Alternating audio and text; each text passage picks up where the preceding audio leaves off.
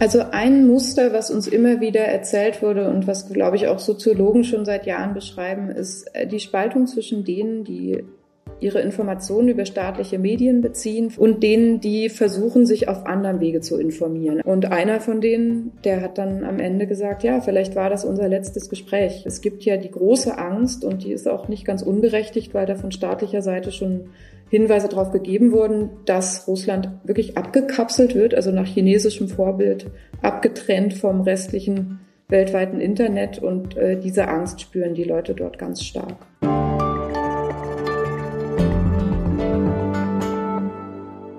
Genau vier Wochen, so lange führt der russische Präsident Wladimir Putin jetzt schon seinen brutalen Krieg gegen die Ukraine. Und eine der großen Fragen, die mich persönlich, aber auch viele Kolleginnen und Kollegen und Menschen umtreibt, ist, was denken die Russinnen und Russen eigentlich über diesen Krieg? Die Arbeit von unabhängigen Medien in Russland ist ja seit dem Krieg noch mal massiver eingeschränkt worden. Journalistinnen und Journalisten im Land werden bedroht, Demonstrantinnen festgenommen. Es ist im Moment brandgefährlich, in diesen Tagen seine Meinung zu sagen. Wie kann man da überhaupt rausfinden, was die Menschen denken? Davon erzählen wird uns in diesem Podcast meine Kollegin Katharina Lobenstein. Sie ist Redakteurin im Ressort Dossier der Zeit. Und jetzt hier erstmal herzlich willkommen, Katharina. Hallo, Sarah. Und auch nochmal herzlich willkommen an alle, die uns zuhören zum Podcast Hinter der Geschichte. Das ist der Podcast der Freunde und Freundinnen der Zeit. Ich bin Sarah Schaschek. Ich bin Redakteurin beim Kindermagazin Zeit Leo. Und ich will heute mit Ihnen gemeinsam wieder hinter die Kulissen des Geschehens hier schauen. Das heißt, auf eine besonders spannende Recherche. Katharina, ihr im Dossier habt versucht, für die aktuelle Ausgabe und Titelgeschichte mit Menschen in Russland zu sprechen, und zwar mit ganz gewöhnlichen, wie ihr schreibt. Ihr, das war ein ganzes Autorinnen- und Autorenteam. Erzähl doch mal von der Person, mit der du gesprochen hast.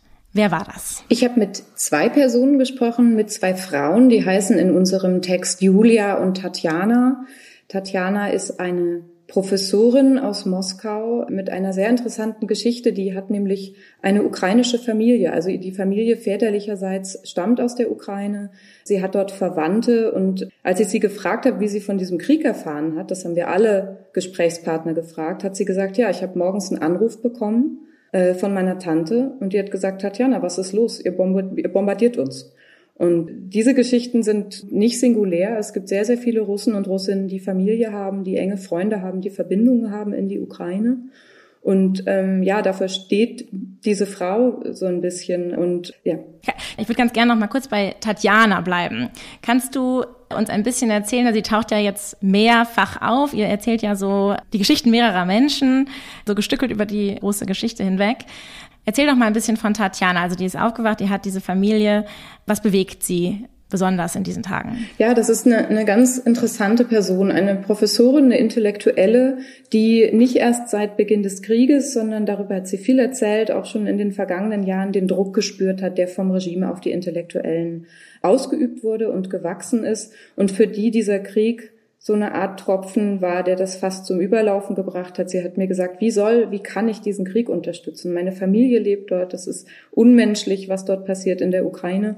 Und sie hat wenige Tage nach Beginn des Krieges gekündigt, ist zu ihrem Unichef gegangen und hat gesagt, ich kann das nicht mehr, ich kann nicht mehr für diese Uni, ich kann nicht mehr für dieses Land arbeiten und hat dann was getan, was nur noch ganz wenigen Privilegierten wie ihr möglich ist. Äh, sie ist geflohen. Sie hat noch ein Schengen-Visum, weil sie als Forscherin, wie das oft in der Wissenschaft ist, international vernetzt ist, Kollegen hatte, dieses Visum besaß und ist dann äh, nach Finnland geflohen. Und was ich sehr eindrucksvoll fand, äh, Sie ist eine sehr genaue Beobachterin des Umfelds, in dem sie lebt. Sie kommt aus Moskau und sie hat zum einen erzählt, wie überall in der Stadt dieses Z auftauchte, also dieses Symbol, von dem wir ja hier auch in Deutschland viel hören, was auf den Panzern der Russen zu sehen ist, aber jetzt immer mehr zu so einer Art Symbol geworden ist für die Unterstützer Putins. Und sie sagte dann, dieses Z ist also auf jeder Häuserwand, auf jeder, jeder Werbetafel zu sehen, oder nicht jeder Werbetafel, aber eben auf vielen. Und sie sagte, ich mich erinnert das eigentlich nur an eins, nämlich an Faschismus. Und sie sagte wörtlich, dieses Z ist unser Hakenkreuz. Und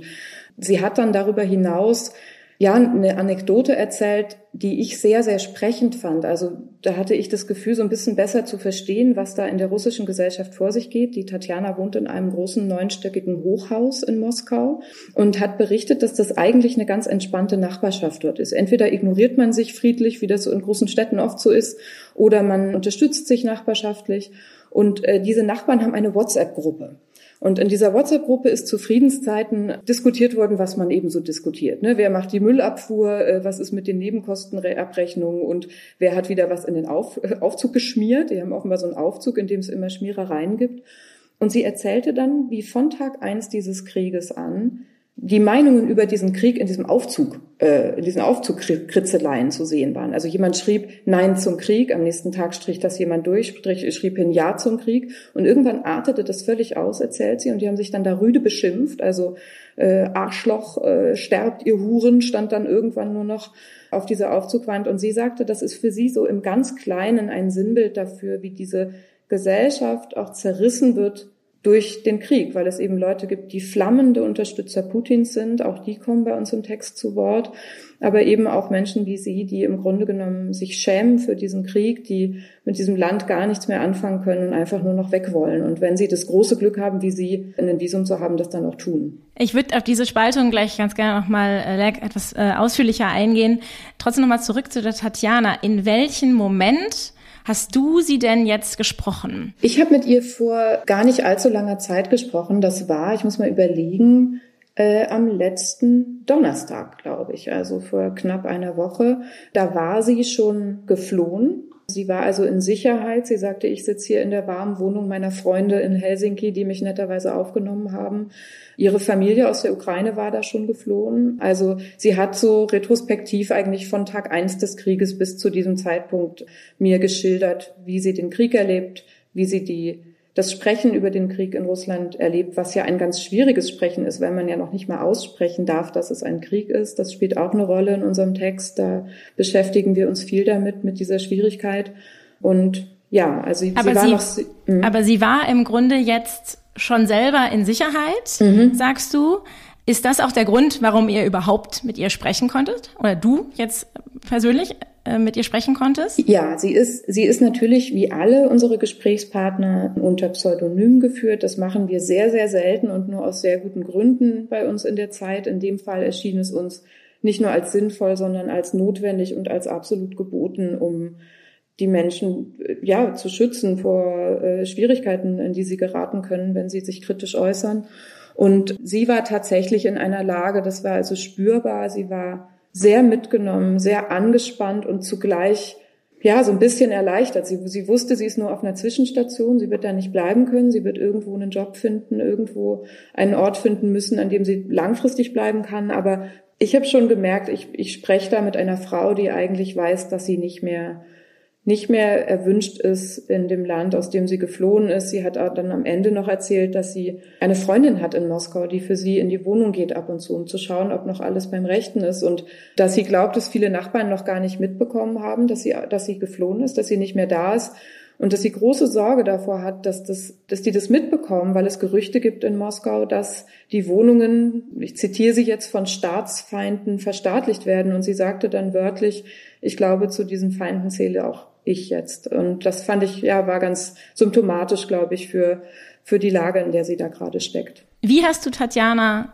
gefunden? Ja, das ist eine sehr gute Frage und auch eine wichtige Frage, die wir versucht haben, transparent zu machen im Text. Wir haben also was wir nicht machen konnten, war uns auf Demoskopen stützen. Das ist ja was, was man oft macht. Man schaut, was sagen denn die Meinungsumfragen und dann versucht man so halbwegs repräsentativ eben ähm, so Stich, kleine Stichpröbchen zu nehmen und, und quasi Menschen rauszusuchen, die vielleicht ja repräsentativ sind für eine Gruppe, die besonders äh, äh stark vertreten ist zum Beispiel. Und das ist ganz schwierig in der jetzigen Lage, weil es Umfragen gibt, die kommen aber von staatlicher Seite, die sagen, 70 Prozent der Russen stehen an Putins Seite. Es gibt auch eine Umfrage von dem unabhängigen Meinungsforschungsinstitut Levada. Auch die sagt, dass etwa 70 Prozent der Russen mit Putins Politik einverstanden sind, aber da fangen die Schwierigkeiten schon an. Also es kann nicht abgefragt werden, wie findet ihr diesen Krieg? Weil es gibt ja offiziell keinen Krieg. Es ist ja so äh, framed, dass die, das putinsche Regime ein, eine Spezialoperation und ja, es ist also der Michael Thumann, unser Russland-Experte, der in dem Dossier ganz, ja, ganz wichtige Arbeit geleistet hat und ganz wichtige Einordnungen auch geschrieben hat, der sagt eben, der Putin ist selbst unter kritischeren Russen, wird er oft nicht so kritisch betrachtet wie der ganze Apparat drumherum, die Bürokraten, die Minister. Und er sagt, es ist kein, kein wirklich valides Bild, was man da kriegt mit diesen Umfragen. Sprich, lange Rede, kurzer Sinn, was, worauf ich hinaus will, ist, uns blieb am Ende nichts anderes übrig, als so eine Art Probebohrung zu machen. Und auch das war schwierig, weil wir eigentlich angewiesen waren auf die Kontakte, die wir schon hatten. Also der Michael ist nicht mehr vor Ort, ähm, so wie viele andere westliche Journalisten nicht mehr vor Ort sind. Wir haben, da will ich jetzt gar nicht so genau drauf eingehen, wer das ist und wo das ist, aber wir haben Kollegen, die für uns weiter berichten aus dem Land. Die haben auch beigetragen. Und wir haben äh, freie Autoren rekrutiert, die ganz tolle Arbeit geleistet haben und uns mit ihren Kontakten quasi äh, behilflich waren und ihre Kontakte abgefragt haben.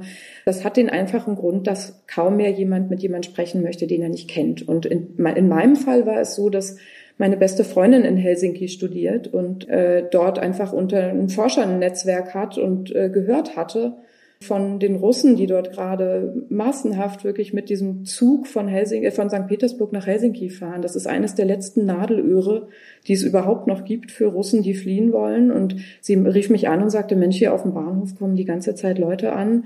Und über sie kam dann der Kontakt zustande. Was ich ganz erstaunlich und auch sehr bewegend fand, war, dass ich eigentlich erwartet hatte, dass es schwierig sein würde mit der Frau, die in unserem Text Tatjana heißt, zu sprechen. Ich hatte erwartet, dass sie sehr zurückhaltend ist, dass sie jedes Wort auf die Goldwaage legt, dass sie vielleicht auch misstrauisch ist. Ne, wir kennen uns nicht persönlich, ich wurde vermittelt über einen vertrauensvollen Kontakt. Aber das Gegenteil war der Fall. Ich habe schon in der in meiner Anfrage, ich habe sie also per Mail angefragt, schrieb sie schon: Danke, danke, dass ihr auf uns hört. Danke, dass ihr euch interessiert, was wir denken. Und wir haben dann gar nicht lange gesprochen, eine Stunde ungefähr, und danach noch ein bisschen hin und her gemailt. Und mir kam sie vor wie jemand, der geflohen ist, der zum ersten Mal durchatmen kann und ein großes Bedürfnis hat, der Welt mitzuteilen, dass nicht alle Russen hinter Putin stehen, dass nicht alle Russen die Fähnchen schwenken für diesen Krieg, sondern dass es einen nicht unerheblich großen Anteil der Bevölkerung dort gibt, die diesen Krieg verachten, die sich dafür schämen. Einer unserer Interviewpartner sagte, wie soll man eigentlich jemals wieder als Russe in die Welt reisen. Und das trifft es, glaube ich, ganz gut. Man muss da immer vorsichtig sein. Das ist nicht die Mehrheit der Russen.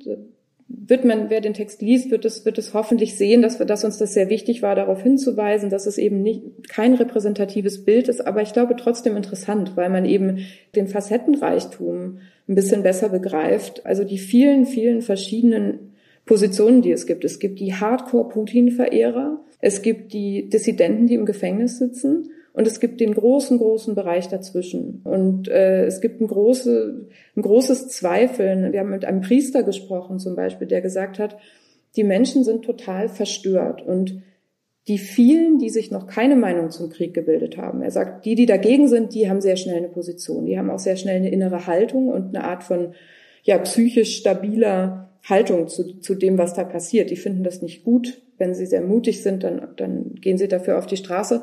Aber er sagt, die Mehrheit in seiner Gemeinde ist eigentlich gerade dabei, ihre Psyche auszutricksen, so formulierte er das. Die lavieren herum, die versuchen sich irgendwie zu erklären, warum da vielleicht die russische Führung doch äh, was Gutes im Schilde führt. Und das muss schon alles seine Richtigkeit haben. Und das ist doch eigentlich eine Friedensoperation. Und in der Ukraine soll es doch auch Nazis geben. Ne? Das sind diese ganz typischen Propagandamuster, die da Widerhall finden in der Gesellschaft. Und ja, das haben wir versucht, nicht äh, in Gänze abzubilden, das ist nicht möglich, aber zumindest zu sensibilisieren dafür, wie, wie unterschiedlich im Land ja auf diesen Krieg geblickt wird. Ja, dieser Priester, den finde ich auch eine sehr spannende Figur, weil der so eine, so natürlich auch einen Einblick hat in, oder auch im Grunde das Bild so öffnet von dieser Gesellschaft. Aber genau, also die Tatjana, die war jetzt in Sicherheit und spricht sozusagen sehr offen, sehr gelöst, irgendwie sozusagen fast befreit mit dir. Ihr habt ja wirklich aber auch mit vielen Leuten gesprochen, die wirklich im Land sind. Und wo die Gefahr natürlich noch mal anders auch ist als für Tatjana, die zumindest äh, physisch schon mal ähm, die Grenze äh, überschritten hat. Wie konntet ihr mit Menschen sprechen, die ja durchaus auch sehr kritische, äh, sozusagen Putin-kritische Einstellungen haben, die mit Sicherheit auch, oder einige erzählen ja auch davon, auch sich in Gefahr begeben, festgenommen zu werden. Vielleicht, wie habt ihr sozusagen mit Menschen gesprochen, die deren Handys oder wie auch immer eventuell vom Geheimdienst überwacht werden? Wie ähm, wie geht man in so eine Recherche? Was passiert da? Was habt ihr für Möglichkeiten? Ja, das Wichtigste, was man da hat, ist Vertrauen. Und wir hatten das große Glück, dass, dass wir ein Autorenteam hatten, was einfach sehr gute Drähte nach Russland hat. Das waren Simone Brunner aus unserem Österreich-Büro. Das war Michael Thumann natürlich, unser Russland-Korrespondent, der ganz, ganz langjähriger, intimer Kenner der russischen Gesellschaft ist. Das waren Arthur Weigand, Valerie Schönjan und Jens Siegert, die als freie Autoren mitgearbeitet haben und die haben erstmal Kontakte angezapft, Bekanntschaften, Freunde, Freunde von Freunden. Und das ist, glaube ich, das Wichtigste, was man braucht, Vertrauen. Also das, das Wissen darum, dass der, der da am anderen Ende der Leitung sitzt, nichts Übles im Schilde führt. Das war also die wichtigste Voraussetzung. Und dann der technische Part lief dann eben vor allem über sichere Messenger, also über ähm, Signal, über Telegram. Manche haben auch über WhatsApp kommuniziert, manchen haben wir telefoniert, gemailt, manche persönlich getroffen. Das war ja immer so, wie man es eben am besten geregelt bekommen hat. Und mit einigen haben wir auch über so einen Zeitverlauf gesprochen. Das war ganz interessant, also relativ früh äh, nach Kriegsbeginn angefangen, Kontakt zu ihnen aufzunehmen. Und dann sieht man auch im Text, dass da bei einen dann doch einigen wirklich so eine Art Entwicklung auch zu sehen ist. Ne? Also einer zum Beispiel, einer der Männer, mit denen wir gesprochen haben, ja, wirkt am Ende einfach völlig niedergeschlagen und ja, erschlagen von diesen Ereignissen und sagt, man will einfach gar nicht mehr vor die Tür. Wir haben einen, einen Dichter, dessen Freundin im Gefängnis sitzt und ja, das war also alles, alles über, über sichere Messenger, über VPN-Zugänge.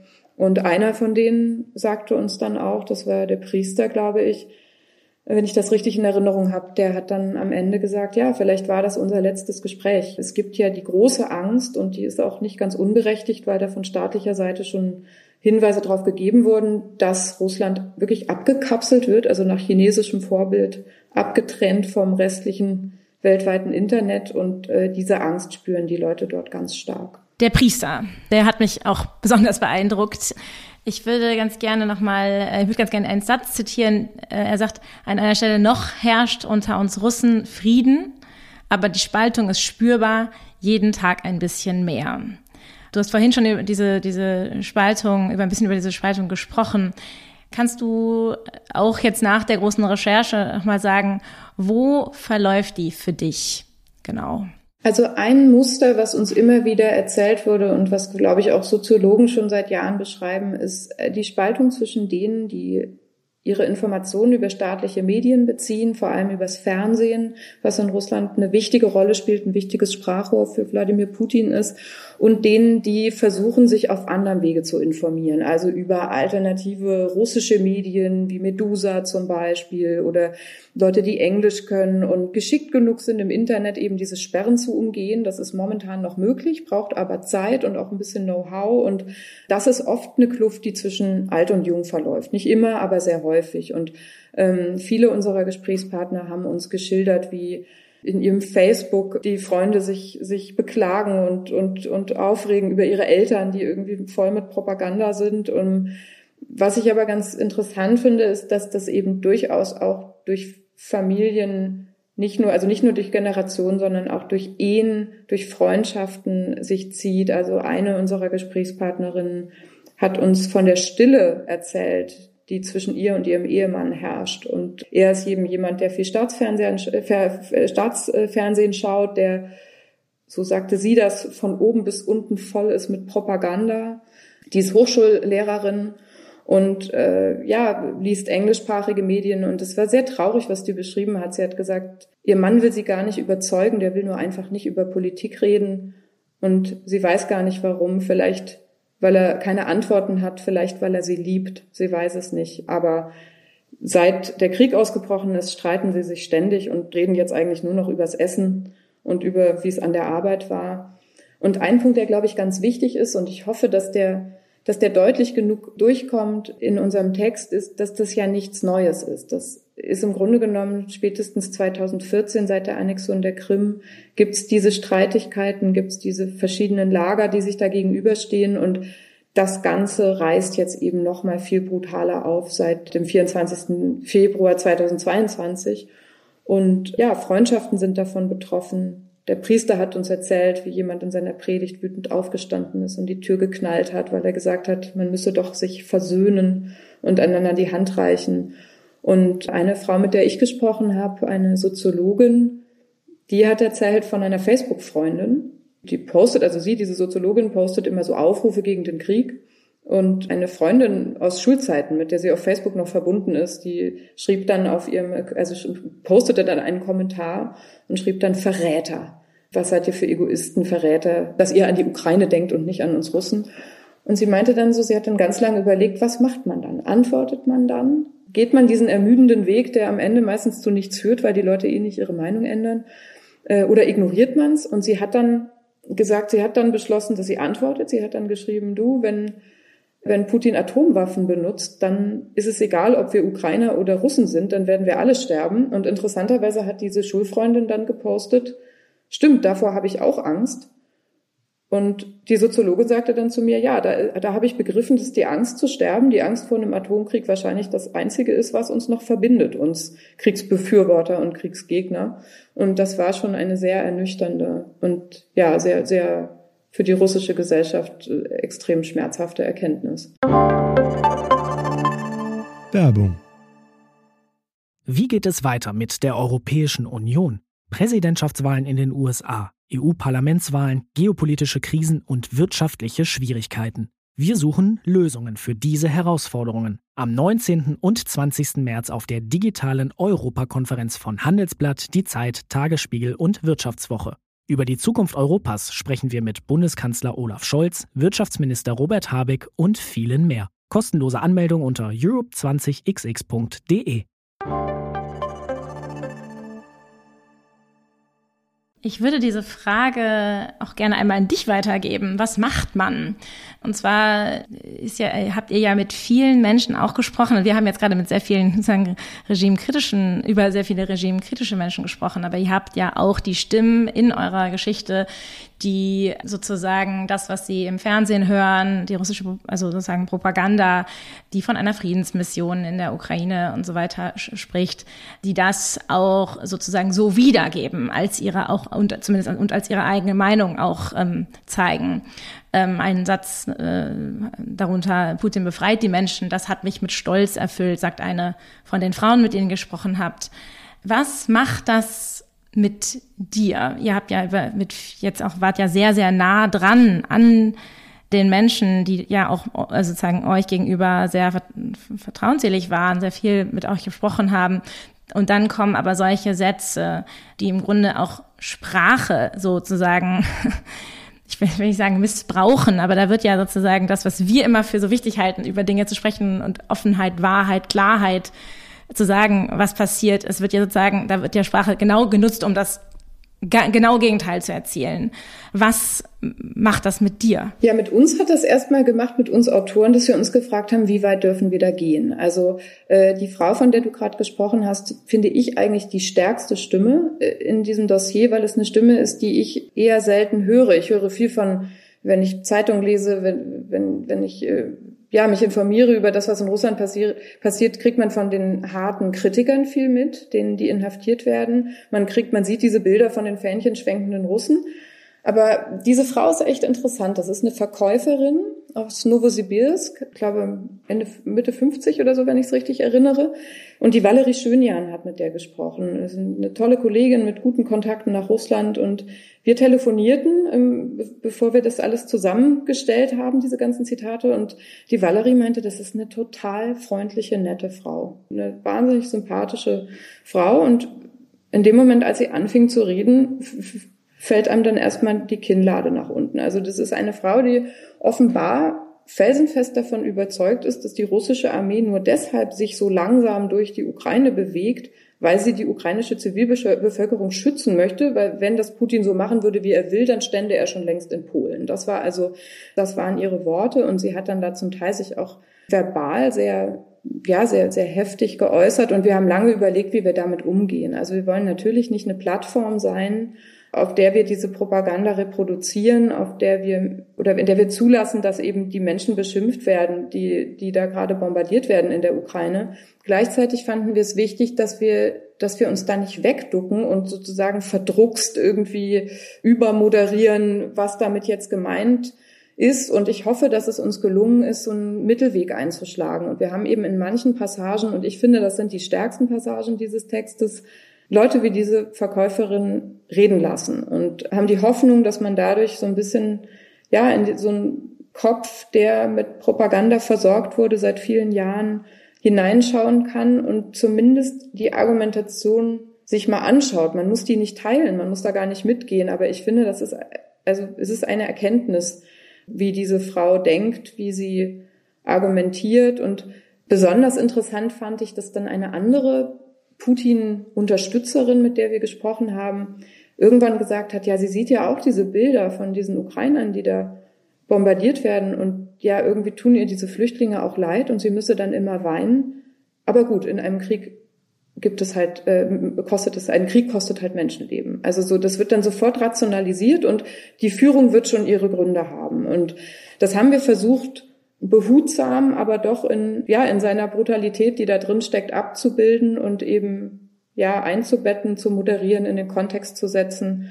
Und das ist eben ein ganz erheblicher Teil der Russinnen und Russen, die so denken. Und ich glaube, das sollte dann auch in so einem Dossier, in dem wir fragen, was denken die Russen über den Krieg, auftauchen. Eine letzte Frage habe ich noch, Katharina. Ähm, nach solchen Gesprächen ist man ja oft irgendwie sehr bewegt ähm, man ist nah dran. Oft ist man auch ziemlich beeindruckt, welchen Mut manche Menschen haben. Gibt es etwas, was dir gerade Hoffnung macht? Also es war schon eine sehr ernüchternde Recherche. Das kann auch gar nicht anders sein. Ja, einfach viele traurige Gespräche, die wir da ges geführt haben und auch, ja, wenig Optimismus bei denen, die eben kritisch auf, auf Putin blicken. Also eine Soziologin, mit der wir gesprochen haben, die haben wir gefragt, ob denn die Proteste, die da aufflammen und auch zum Teil stärker sind als in den letzten Jahren, ob die denn ja zu einer generellen Stärkung des Putin-kritischen Teils der Bevölkerung führen. Und sie meinte so, ja, keine Ahnung, die andere Seite radikalisiert sich ja auch. Und dann haben uns eben unsere Gesprächspartner erzählt, wie jetzt in den Schulstunden der Propagandaunterricht eingeführt wird. Und ähm, das fand ich schon alles sehr ernüchternd. Es gab dann Stimmen, ja, den, den man nur Respekt zollen kann, ein junger Lehrer, ein Putin-kritischer Lehrer, der, als er gefragt wurde, ob er auch fliehen möchte, wie viele seiner Bekannten gesagt hat, ich kann das nicht, ich kann meine Schüler hier nicht alleine lassen, die sind 15, 16, 17 Jahre, die sollen zum einen nicht allein auf ihren Schultern die Folgen tragen müssen dieses Vorgehens von Putin in der Ukraine. Und vor allem hat er gesagt, er will versuchen, sie so gut es eben irgendwie geht vor dieser Indoktrination zu schützen. Und ja, dafür habe ich großen Respekt und ja, zu sehen, wie viele Leute es dann eben doch gibt in diesem großen Land, die überhaupt nicht einverstanden sind und die unter großen Gefahren und, und mit, mit großem Mut eben versuchen, irgendwie in diesem Land, was sich immer mehr abschottet, wo die Repression immer härter wird, irgendwie noch ihre Stimme zu erheben. Vielen Dank, liebe Katharina. War sehr spannend, dir zuzuhören. Und äh, bevor wir enden, habe ich noch einen kleinen, eine kleine Werbung in eigener Sache. Wir ähm, hier beim Kindermagazin Zeit Leo, uns beschäftigt das Thema auch sehr, vor allem wie man Kindern die Situation mit dem Krieg erklärt. Die Kids wollen super viel wissen. Es ist manchmal ganz schwer, Worte zu finden. Und wir von Zeit Leo versuchen das sozusagen für die Kinder zu begleiten.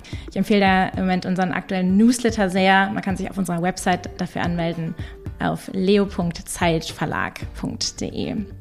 Und Ihnen, liebe Zuhörerinnen und Zuhörer, wünsche ich eine gute Woche jetzt und uns allen, dass es bald Frieden geben möge in der Ukraine.